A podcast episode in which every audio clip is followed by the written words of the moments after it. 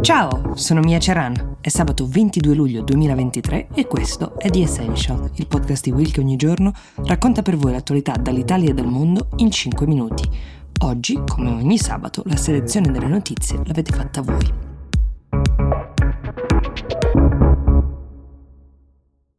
Partiamo dalla domanda di Lorenzo. Lorenzo ci chiede di tornare a parlare di Evgeny Prigozhin, il leader dei mercenari del gruppo Wagner. Questa settimana è mh, mm, stato pubblicato, questo il principale aggiornamento, sui canali Telegram legati appunto a questo gruppo di mercenari, un video che sembra mostrare proprio Prigozhin in persona in una base militare bielorussa. È la prima volta che quest'uomo appare uh, in video da quando ormai un mese fa aveva lanciato una rivolta armata contro Putin e contro l'esercito russo. Da allora ci sono stati molti dubbi e anche tante speculazioni su dove si trovasse effettivamente Prigozhin e anche su quale fosse il futuro del gruppo intero. Il video pubblicato su Telegram risponde a qualcuna di queste domande. È un video girato al tramonto, quindi i colori sono molto scuri, um, non aiutano a decodificare il contesto, però la BBC insieme al suo team ha fatto un lavoro di verifica e di confronto molto prezioso che intanto sembra confermare il fatto che sì, Prigozhin si trova effettivamente in Bielorussia, cosa non scontata perché nelle ultime settimane non era chiaro se il leader della Wagner stesse rispettando l'accordo che aveva stretto con Putin, quell'accordo mediato proprio dal presidente bielorusso Lukashenko, che avrebbe protetto Prigozhin dalle conseguenze penali della rivolta in cambio però di un esilio volontario in Bielorussia. Anzi, ipotizzava addirittura che si trovasse a Mosca, Lukashenko stesso. Questo video, invece, non conferma il fatto che Prigozhin abbia rispettato sin dall'inizio il patto con Putin, ma che almeno adesso sembra essere proprio dove gli era stato ordinato di ritirarsi in questa base militare. Se poi ascoltiamo quel che viene detto in questo video, possiamo anche capire qualcosa di più sul futuro del gruppo Wagner, perché in virtù dell'accordo che hanno stretto Prigozhin e Putin, ai mercenari erano state date due opzioni, o unirsi all'esercito regolare russo oppure andare in esilio in Bielorussia. Allora, il video dimostrerebbe che gran parte dei mercenari della Wagner abbiano deciso di rimanere fedeli a Prigozhin e di ritirarsi insieme a lui nel paese confinante. E poi sembra che in queste settimane questi mercenari non siano proprio rimasti con le mani in mano perché si sente Prigozhin nel video dire che i suoi uomini sfrutteranno questo tempo di permanenza in Bielorussia per prepararsi a tornare a combattere in Ucraina non appena sarà possibile.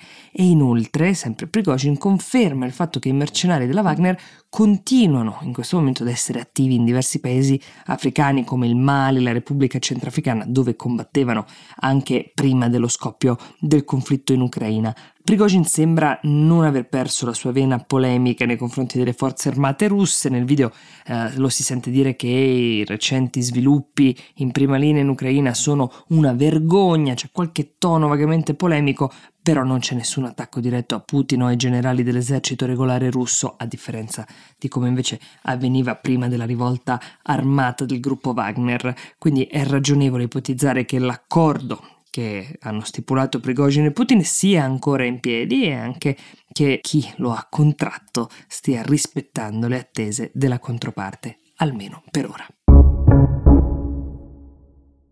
Adesso passiamo alla domanda di Christian. Christian ci chiede di approfondire la notizia dell'assalto avvenuto mercoledì scorso all'ambasciata di Svezia a Baghdad, eh, che è la capitale dell'Iraq. Come sapete, durante questo assalto centinaia di manifestanti sono entrati nell'edificio e hanno appiccato diversi incendi. I manifestanti stavano protestando contro un raduno che era previsto per giovedì eh, in Svezia di fronte all'ambasciata irachena a Stoccolma e in particolare gli organizzatori di questo raduno avevano in programma di bruciare una copia del Corano, il testo sacro, come sapete, della religione islamica e anche una bandiera dell'Iraq. Alla fine non c'è stato alcun rogo del Corano, il Corano però è stato calpestato, a farlo è stato un uomo già noto alle autorità svedesi per aver organizzato altri eventi, diciamo, con questo tipo di intento. È un uomo di fede cristiana, però di origine irachena, che vive in Svezia con lo status di richiedente asilo. E già qualche settimana fa, mm, se vi ricordate, avevamo parlato del fatto che in Svezia queste manifestazioni in cui vengono bruciate copie copie del Corano stanno diventando purtroppo sempre più frequenti, fino a diventare quasi un incidente diplomatico, perché non solo rischiano di incitare l'odio tra i cittadini svedesi, ma stanno anche generando tensioni diplomatiche tra la Svezia e diversi paesi a maggioranza musulmana, come appunto l'Iraq, ma come anche la Turchia, ve ne abbiamo parlato in occasioni recenti. Tuttavia in Svezia le persone che bruciano il Corano non sono legalmente perseguibili e questo è un po' il nodo della questione. Questo paese non ha una legge che proibisce specificamente il rogo o la profanazione di testi religiosi, non ha leggi sulla blasfemia, come invece abbiamo noi in Italia, dove l'offesa alle divinità di qualsiasi credo religioso può essere considerata un illecito amministrativo, quindi um, diciamo soggetta a una multa non punibile con il carcere, ma comunque sanzionata.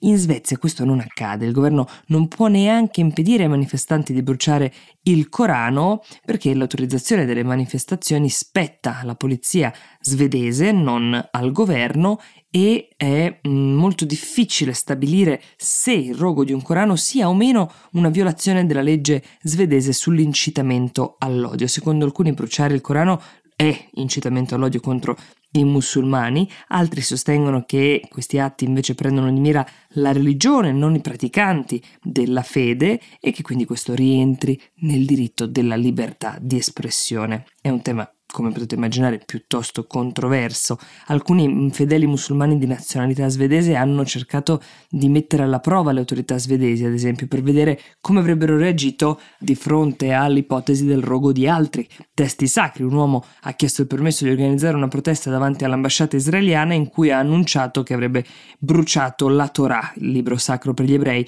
e poi anche la Bibbia. La polizia svedese ha comunque autorizzato la manifestazione, che per inciso non si è svolta per fortuna. Qualche settimana fa la Svezia, come vi ricorderete se avete ascoltato questo podcast, ha ricevuto l'ok per entrare nella Nato, mettendo fine al veto della Turchia che tra le altre cose era aggravato anche da questi episodi di roghi del Corano, in alcuni casi sono avvenuti davanti all'ambasciata turca a Stoccolma. Nonostante questo, se la Svezia non riuscisse a mettere un freno a questi episodi, assalti come quello avvenuto in Iraq potrebbero diventare sempre più frequenti e anche i rapporti con eh, la Turchia e altri paesi di fede islamica molto più tesi. The Essential per oggi si ferma qui, io vi auguro un buon fine settimana e vi do appuntamento a lunedì.